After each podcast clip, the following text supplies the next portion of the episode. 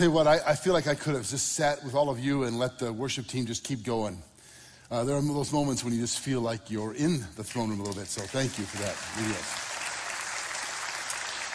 But we have a sermon to preach, so prepare yourselves. Uh, sometimes God just breaks through in the lyrics of a song and speaks to my heart. I don't know if you had that experience as well. A moment ago when we were singing that, that, that line, have you, have, have you not seen how all your desires have been granted in what He ordains? Have you not seen all that God has provided and given to you? I felt like God was speaking to me. Have you not seen, Jeff, that I, I, that I have it under control, that I'm providing for all that you need? Maybe you're like me and you forget sometimes. And it's good. Even as we sing it, I'm singing praise to God, but almost my own reminder, you know, that I need sometimes. That's what happens in worship when we do that. Let's bow once more, ask God to speak to us through His Word. Father, we come here, uh, some of us busy, some distracted, some ready for worship, but you are speaking. You've been speaking to us as we sing our hearts out to you. And you've told us that your word is living and active. And you, Lord Jesus, said, Those who have ears, let them hear. So give us ears to hear what you would say to us through your word. We pray this in your name. Amen. Uh, many years ago, you heard uh, Kim mention a moment ago uh, Shepherd's Heart. And we're serving more people in need in Shepherd's Heart than ever before which, you know, with, with some of the economic challenges and what's happening in our culture, that's not all that shocking. But your contributions, your generosity toward the church, the Shepherd's Heart, are making a difference in the lives of many, many people in our region. Years ago, a man came to our church before we ever had Shepherd's Heart Food Pantry. We just had a little closet with some canned goods, and we would occasionally give out some financial help. This is, this is over 15 years ago. He was looking for help. He was in a desperate situation. You could just see it on his face. He was desperate. He, he looked and smelled like he'd been sleeping in his car, and he was with his girlfriend. And he was, he'd heard from others that our church might be able to help him. It was on a Friday afternoon, and most of the staff was out. I happened to be there, which is not that, not that usual, but I was. And so I knew where we kept a, a drawer full of uh, cards to Meijer. On occasion, people would come and drop off gift cards, $25 gift cards to Meijer, to be given out to people in need. And so I knew where they were, and we had four left. And so I just gave them all four, which was against protocol. but that's what happens when I'm in charge, right? right. And he was uh, stunned by this. He was looking for some help just to fill up his gas tank. He, and his girlfriend were sleeping in their car. He was really in a desperate situation. I gave him those four gift cards. I prayed with him and um, sent him on his way. Never saw him again. But five years later, I got a, a letter in the mail, an envelope, a large envelope, manila envelope in the mail, addressed to me and in our church. And I opened it up, and there was a letter inside, a note inside, and inside was, a, it was kind of thick, uh, were, were individual envelopes, like little small ones. And each of those envelopes were 10 $25 gift cards rubber banded together, and there were five such envelopes inside there to Meijer. And it was a note from that individual. He said five years later, he married his girlfriend. He was in a little church, living in a different state, working construction. God had done remarkable things in his life. They had two children. And he said, Not a day goes by that I don't think about that day. Because you didn't know this, but I was on the verge of giving up on my relationship with my girlfriend, on faith in God, and on life. He told me when I met him that day that he would repay it someday, and people say that. Okay, you don't have to. And he said that that moment marked him it was, he had been, just been praying that God give us a sign if you're really with us, if you're really present, do something because we're desperate. I had no idea. I just got to be the sign. Quite frankly, if I remember vaguely back to that day, I was in a hurry to get home, so I gave him what we had, prayed with him, and went on my way. Here's the point of that little story you, you don't know, you just don't know what a single act of kindness or generosity will do in someone's life. You don't know the story, you don't know what's going on. And I shudder, quite frankly, because sometimes I think, how many of those have I missed because I'm in a hurry? Praise God that I was present for that one, but how many do we just rush right by? We don't see with God's eyes. God used that moment to redirect that man's life, the life of his wife, his children, hopefully their children. It really is amazing to think about. So, today in our series on the way, we've been examining the way of Jesus. The, the, early Christians are called people of the way. They lived in a particular way which stood out in the first century world. We've been looking at, well, what is the way? What are the marks, the characteristics, the distinguishing marks of, of those who follow the way of Jesus? We're looking at the way of generosity. I'm sure some of you hear that right now, or maybe you looked online, you saw what the topic was, and you're thinking, oh, it's the giving sermon. Right? Well, yes, it is. And afterwards, nobody can leave till you. No, just kidding. Not at all. There's no, I, I, hope, put that aside. If you've got that, if you grew up in a church where you were guilted about giving, where it's this hang up, that's not what we're talking about. We're talking about, as Kim mentioned a moment ago, that generosity lies at the heart of everything good God has done and is doing in the world today through his son Jesus, through his spirit, and through his people. Years ago, we did a, a, series called Generosity, and we defined it as freedom from smallness of heart. I love that definition. Generosity is freedom from self focused small heartedness. So, this is really not a sermon about money, not primarily anyway, or about giving. It's talking about where does it come from? What motivates this? How is it a mark of the early church? How should it be a mark of the church today?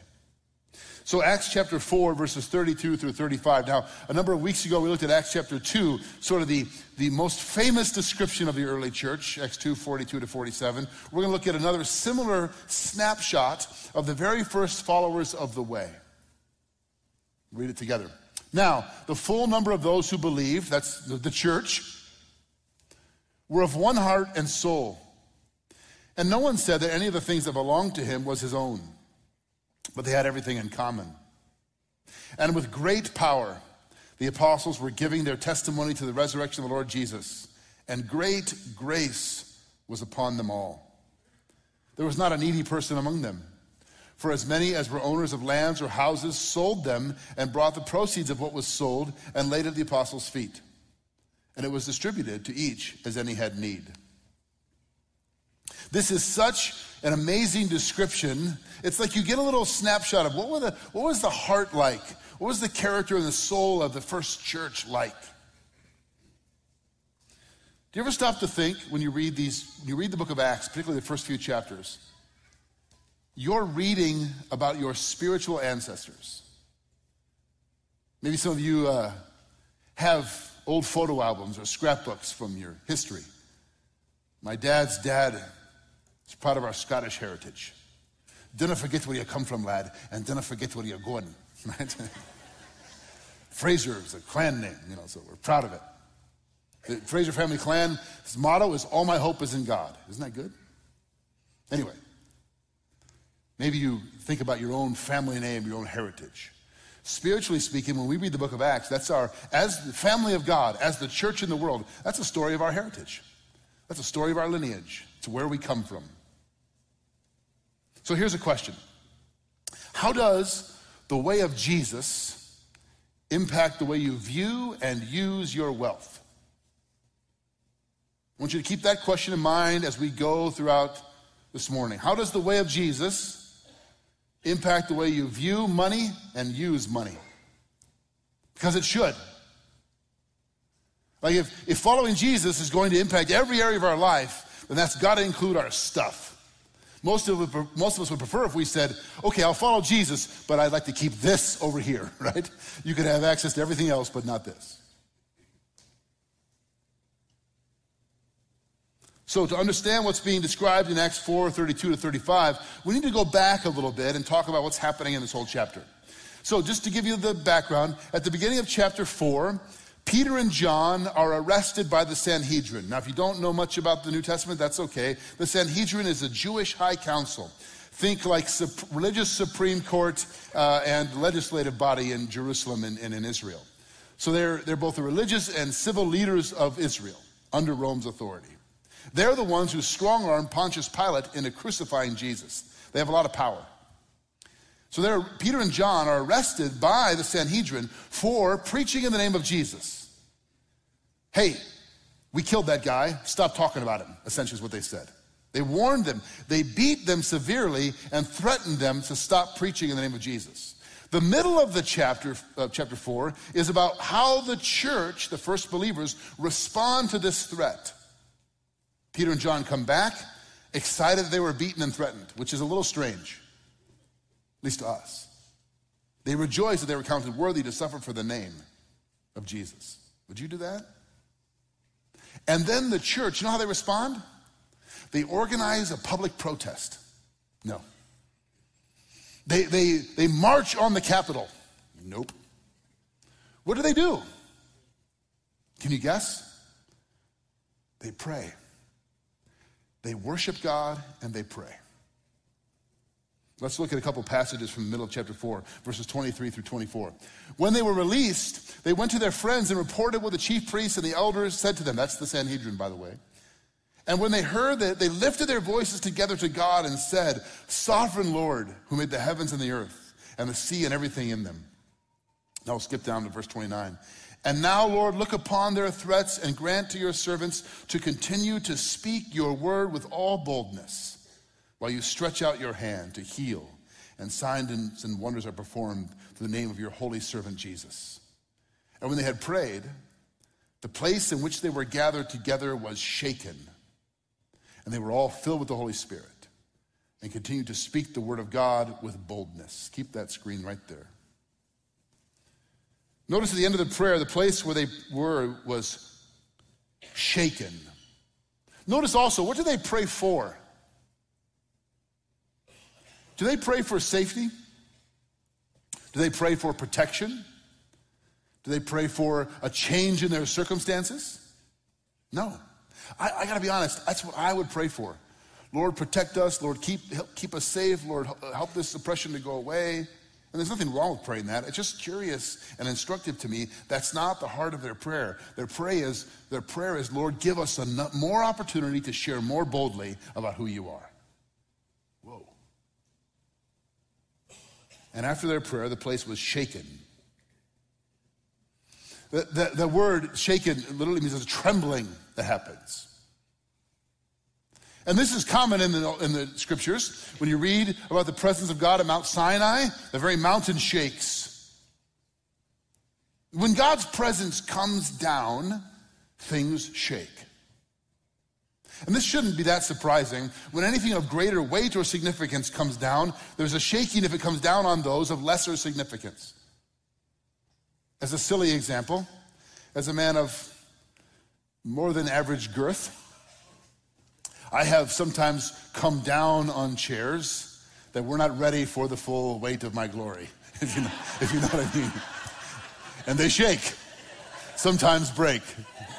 I remember years ago being at a graduation party when I was a high school pastor for a senior girl. I was at the party on her deck, you know, we're talking to families and parents and hey, congratulations. And I sat down on this like plastic Adirondack chair, just on my back. Hey, how are you? Laying on my back, looking up at this family. You know. So, so when God's presence comes down, the scripture says the mountains shake, the room shakes. And but you notice something it says a couple of, a couple of lines here, just to just to point out here. It says that when God's presence comes down, the place was shaken, and they were filled with the Holy Spirit. But weren't wasn't God's presence already there? I mean, isn't that the teaching of the Bible? God is omnipresent. Isn't he always everywhere present? What's different about this presence? And weren't they already filled with the Holy Spirit? I mean, didn't the Spirit come at Acts chapter 2 at Pentecost and descend on the first believers? So, what, what's happening here? What, what it's, it's saying is this what they already knew and had the presence of God and what they already had, the presence of the Spirit in their lives, they were experiencing in a way they hadn't before. It doesn't mean that God was absent before or that they did not have his Spirit. It means the presence of God, which was always there, and the Spirit of God residing in their hearts became real to them in a way that shook them. They trembled because of it.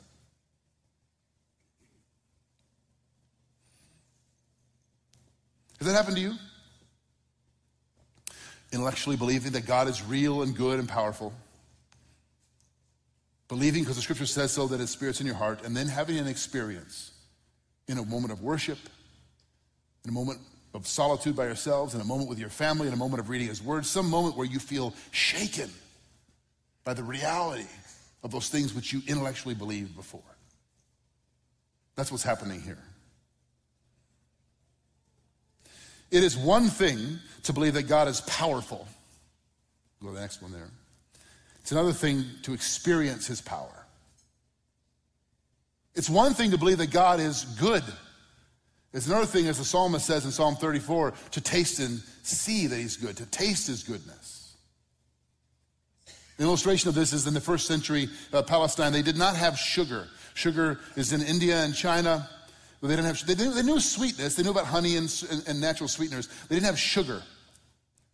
Imagine somebody travels from first century Palestine to the Far East and tastes sugar, pure sugar for the first time. Comes back and tries to describe it. And you believe that person, yeah, sugar is sweet. I believe you. I kind of know what sweetness is, but it's not the same until you what? Taste it yourself. Whoa! Right? Like my wife's chocolate chip cookies. I can tell you how good they are. They are amazing. They're not like anything you've ever had. Okay, I believe you, Pastor Jeff, but until you taste one, your life's not changed. They're tasting something. They're seeing something. There's a place in Romans chapter 8 where the Apostle Paul talks about what this really means. In Romans 8, verse 16, he says that the Spirit testifies with our spirit that we are indeed children of God. You're a son and daughter of, of the Most High God. You might know that intellectually, but you need to experience that in a profound way.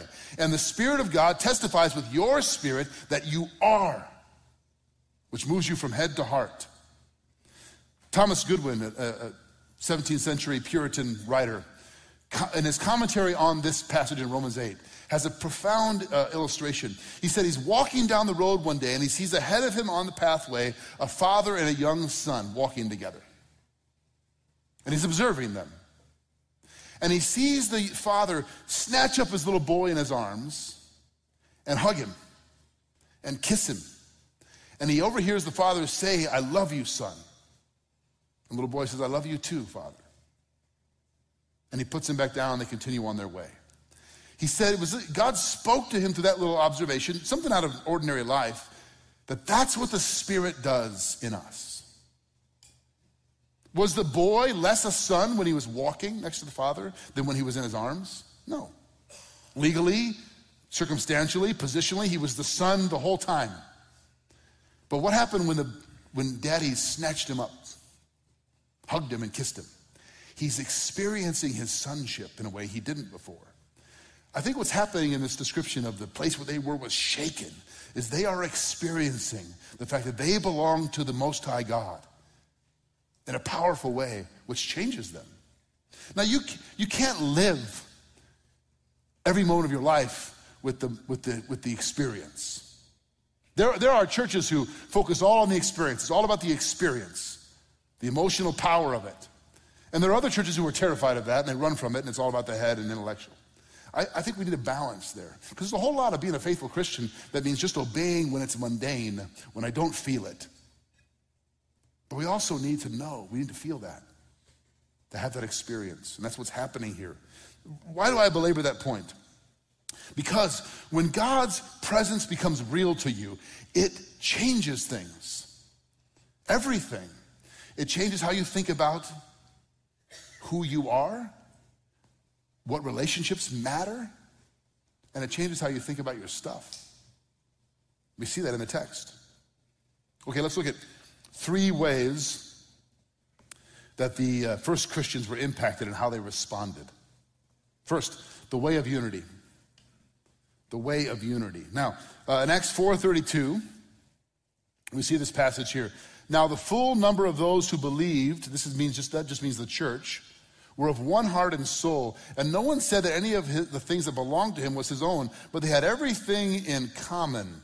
We've talked about this before, but this word common is a single Greek word, which is called koinonia. And it means the, the commonness or the shared life together. It refers to their life in Christ, everything in common. Now, that doesn't mean, like, like their unity was not uniformity. It doesn't mean in the early church nobody ever disagreed about anything. That's clearly not true. Just read the New Testament. There's lots of corrections where they're getting things wrong and fighting and arguing.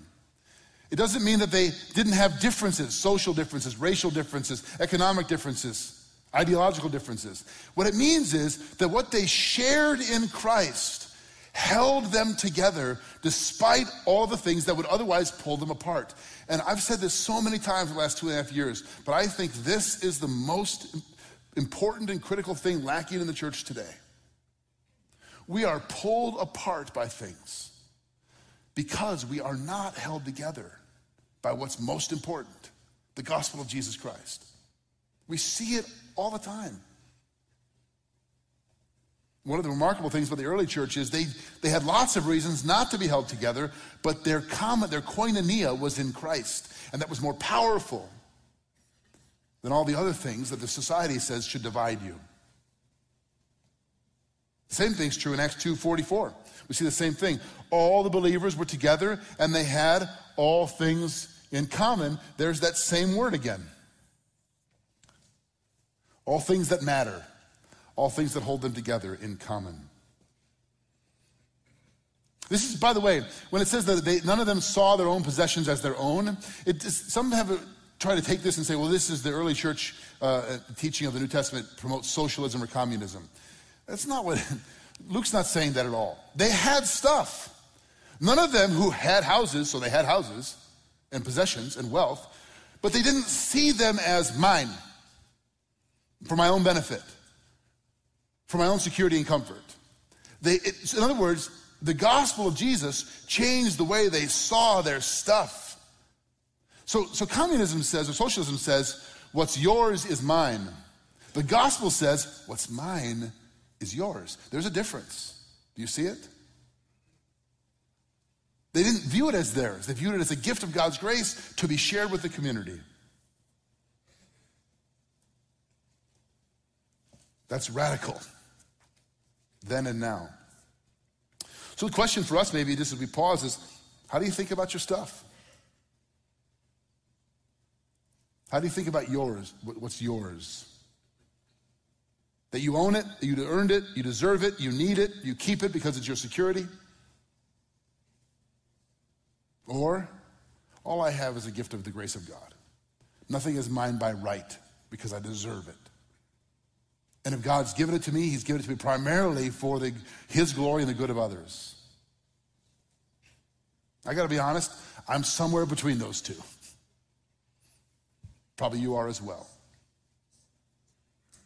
Grace changes the way you think about your wealth. Okay, next, the way of grace at the center, whenever you read the Bible or read a passage of the Bible, I think it's a, a, we always do this as a preaching team. We meet every Thursday, we talk about this. I think a helpful thing to do is to read through the passage and ask the question what's the center? What's the heart? What's the thrust of this text? And I think verse 33 is the thrust of the text. We'll look at it together. And with great power, the apostles were giving their testimony to the resurrection of the Lord Jesus, and great grace was upon them all. So, two phrases here great power and great grace. The word uh, for grace in Greek is the word megas. For great, excuse me, the word for grace is charis. And so, literally, mega grace and mega power. Dunamis is the word for power in Greek, same root where we get our word dynamite from explosive power. Great grace was upon them all. Great power, mega power to witness about the resurrection of Jesus, and great grace, grace meaning the favor of God. Think about a great definition of grace I heard once was the smile of heaven. Grace is God's smile, his favor bestowed on his people. In Numbers chapter 6, the great priestly blessing that Aaron gives, let, may God make his face to shine upon you, lift up his countenance toward you, be gracious unto you, and give you peace. Like, a, uh, like when you grab your child's face, moms and dads, You stare them in the face. Right? You want to squeeze them and kiss them, or grandma and grandpa. You're smiling on your beloved. That's, that's grace. Contrast that with if, if God were to turn his face away, it'd be the end of us. So when you read great grace was upon them all, the smile of God was on them, and it was evident to people who don't even get what that is. They felt it, they saw it in them. Their generosity and compassion was the credibility for their witness in the world. So the message of grace they were proclaiming was embodied in the life of grace they were living. They matched up, in other words. It doesn't do any good. To talk about the generosity of God, the grace of God, the love of God, and, and you, but the life you're living is one of selfishness and me first. There's a disconnect there. We see in the early church that the, the message of grace they were proclaiming with their mouths was embodied in the, in the radical generosity and grace that they were living out in their community.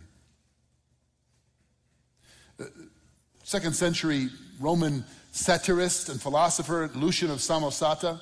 One of the fun things to do, uh, and this comes out of a quote, that I got this from the book Bullies and Saints by John Dickson, uh, is, is uh, that he was a critic, he's critical of the, of the church, but also oddly attracted to it and compelled by the Christians.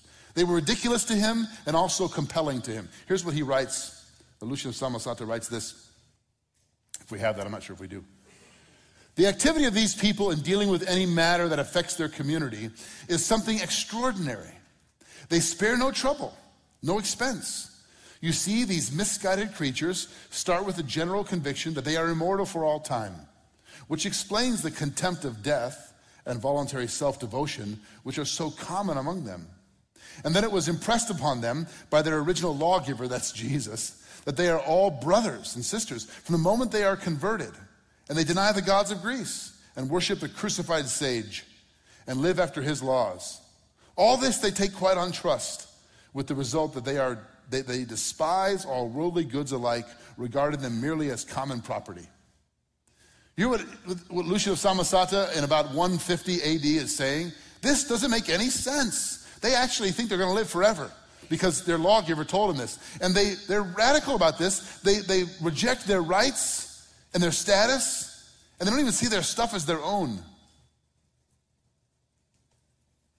Julian, Emperor Julian, there's letters to Julian in the, in the, in the second century where he says, one of his aides says, These Christians put us to shame because they care not only for their own poor, but for ours as well. It's one of the reasons they're growing so much, as people see their generosity in action. I, I think this, uh, we ought to reflect on this. There was in the first century something strange and strangely attractive about the Christians.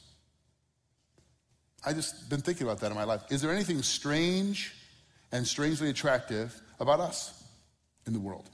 Maybe strange. You're all a little odd, right? Is there other things that are strange and strangely attractive about the way that we live?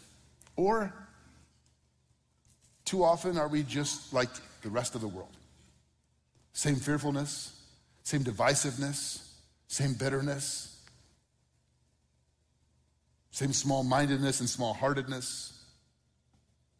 There ought to be something different, strange, and strangely attractive. I remember Aaron Wise, was sitting over here, told me a story once about a woman who came to Shepherd's Heart for help.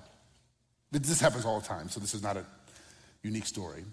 Came for food, because she'd heard that our church would give food. She wasn't a member, but she wasn't sure that we gave, not only did she receive food, she received financial help, she received budget counseling, she received all kinds of aid, but most importantly, she received friendship and prayer and the gospel of Jesus Christ. And she said, this is what Aaron relayed to me, that I didn't know there were people like this. Does that mean that Christians are morally superior? Not at all. The question is, is there a mark of the great grace, the mega grace of Jesus evident in our lives? There should be. In the community of his followers. Last, the way of generosity. You knew we'd get there eventually, right? Remember the question How does the way of Jesus impact the way you view and use your money? Well, we talked about view. You, the, the first believers, because the grace of Jesus, didn't see their stuff as their own. They saw it as a gift from God to be used for His good in the world, to bless others. And therefore, they were radically generous. Look at verses 34 to 35 again. There was not a needy person among them. This phrase, needy person, is important. We'll talk about it in just a minute. For as many as were owners of lands or houses sold them and brought the proceeds that was sold and laid at the apostles' feet. And it was distributed to each as any had need. The phrase needy person is a reference, which would be easy for us to miss, to Deuteronomy chapter 15. In Deuteronomy 15, if you know your Old Testament, uh, some of you will know this, that's the chapter where there's instructions about canceling of debts. That God's people in Israel, there, the season of the cancellation of debts and the blessing and care for the poor. Nobody be held down forever under a crushing load of debt. It's this vision God gives of his people that there would not be the desperation of poverty among the people of God, the hopelessness of, of poverty. And so here we see in the church a fulfillment of that.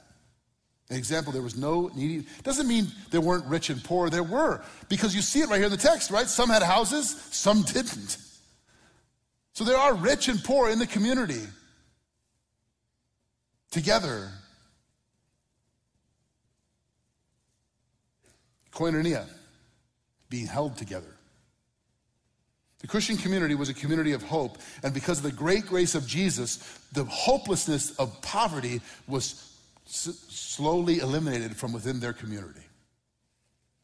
In our in this room here, and those watching online, there are those who have a lot more than others. Now, on the world's economy, we're all in the 1% of the richest. But relatively speaking, there's a, there's a diversity even here and in our church family, in our community. You heard a moment ago about Shepherd's Heart and all the needs.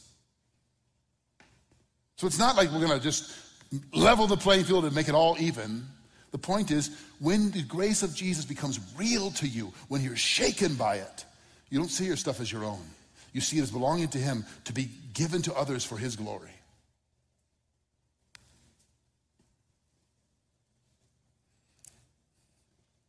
And in verse 35, we see there was a system of distribution.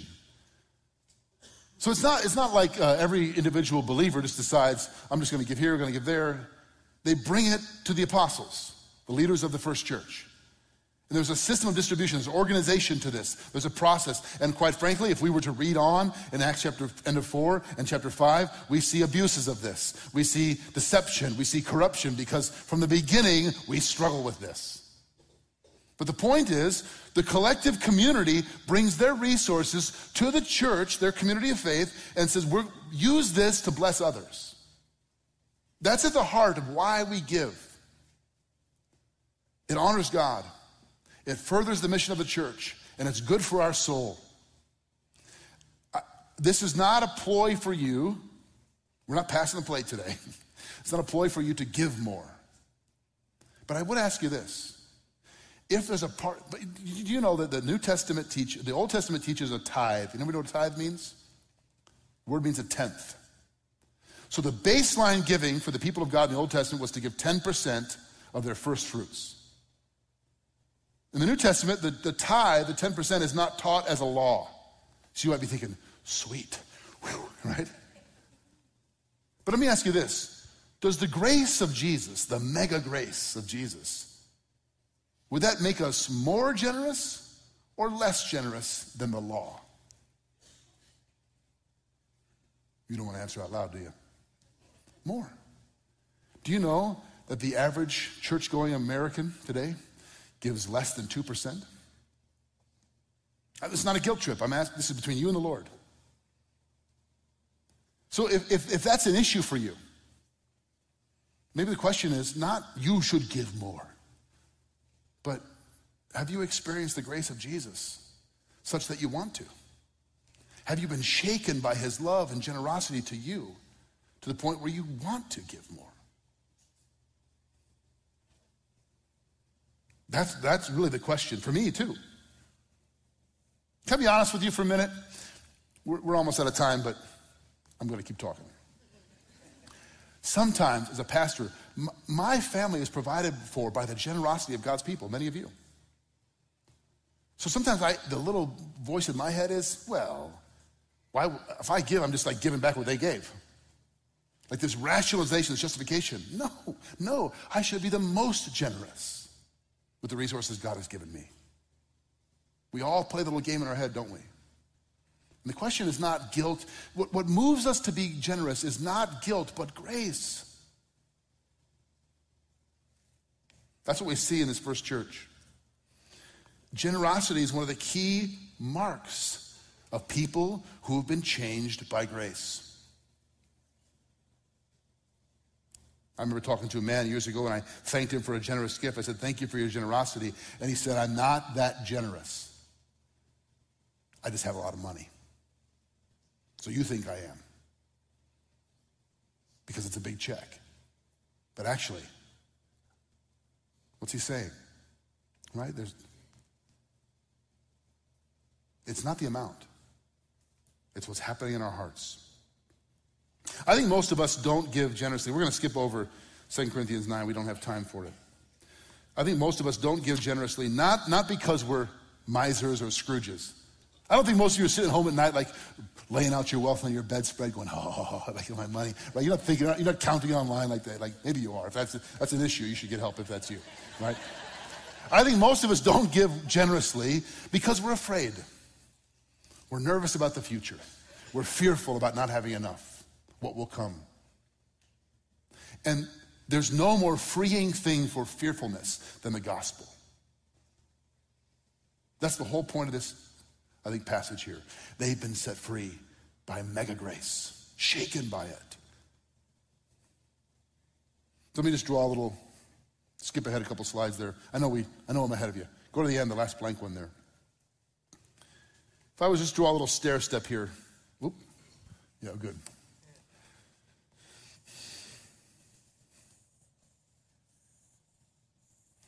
And I think about this as a progression. We're, we're all in progress. I want you to place yourself somewhere on these stairs. For some of you in this room, giving is like, what? I'm barely making ends meet. And so for you, it's your first step to give at all. Take a step of investing in the work of God in His community. And it might be here at Chapel Street, that'd be wonderful. Maybe you have some other place that God's laid on your heart, but give outside of yourself. It's good for your soul. It honors God. And it makes a difference. Even if you think it's a drop in the bucket, yeah, but it makes a difference. And some of you, like you do that on occasion. Christmas time when we make a big ask for, for, for a project or when it occurs to you. Or... But the next step for you would be to become consistent. To say, this is going to become a part of what I do and who I am. I'm going to consistently give away part of what God has given me for His work. Maybe that's your next step. Because you have given and occasionally you do. And those of you, like some of you, for years, this was me. I was consistent, but I, I, wasn't proportional.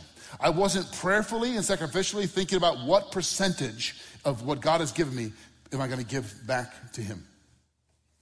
And so it's proportional. Maybe this is your next step to think, you know, I, I give consistently, but really it's not a. Uh,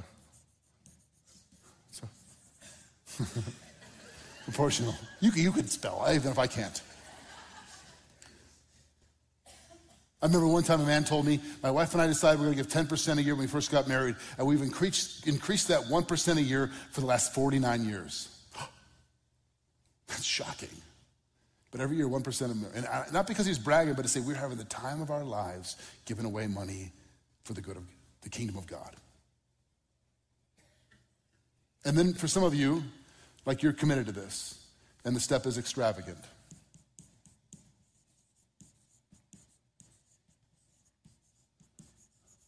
We live in a wealthy community. We've been blessed in our church budget and when we make asks for projects to give away. I, often say that our church is generous, and to a degree we are, but it's on a relative scale. I'm asking you before the Lord this week to pray about this. Where are you? And maybe you're thinking, ah, I'm kind of good where I am, Pastor Jeff, thank you very much. We have pressures and financial pressures. I get that. And in my own heart, The question I'm asking is if, I, if, I'm, if I'm struggling to take the next step, it isn't guilt because God is angry if I don't. It's have I experienced His grace? Have I been shaken by His love and provision for me? Am I living with the constant awareness that I live solely based on the generosity of God? And if so, I want to be generous. Let's pray and we'll worship together. Father God, we pause and acknowledge that you are the giver of all good gifts, that the, the central reality of our faith is an act of your generosity, for you so loved the world that you gave your only Son. And we have life in his name because of your generosity. We're here. We have life at all. We have hope for our future, forgiveness of our past, because you are a generous God. Forgive us for being small hearted and small minded. Help us to reflect your generosity in the world. We pray this in the name of our Lord Jesus. Amen.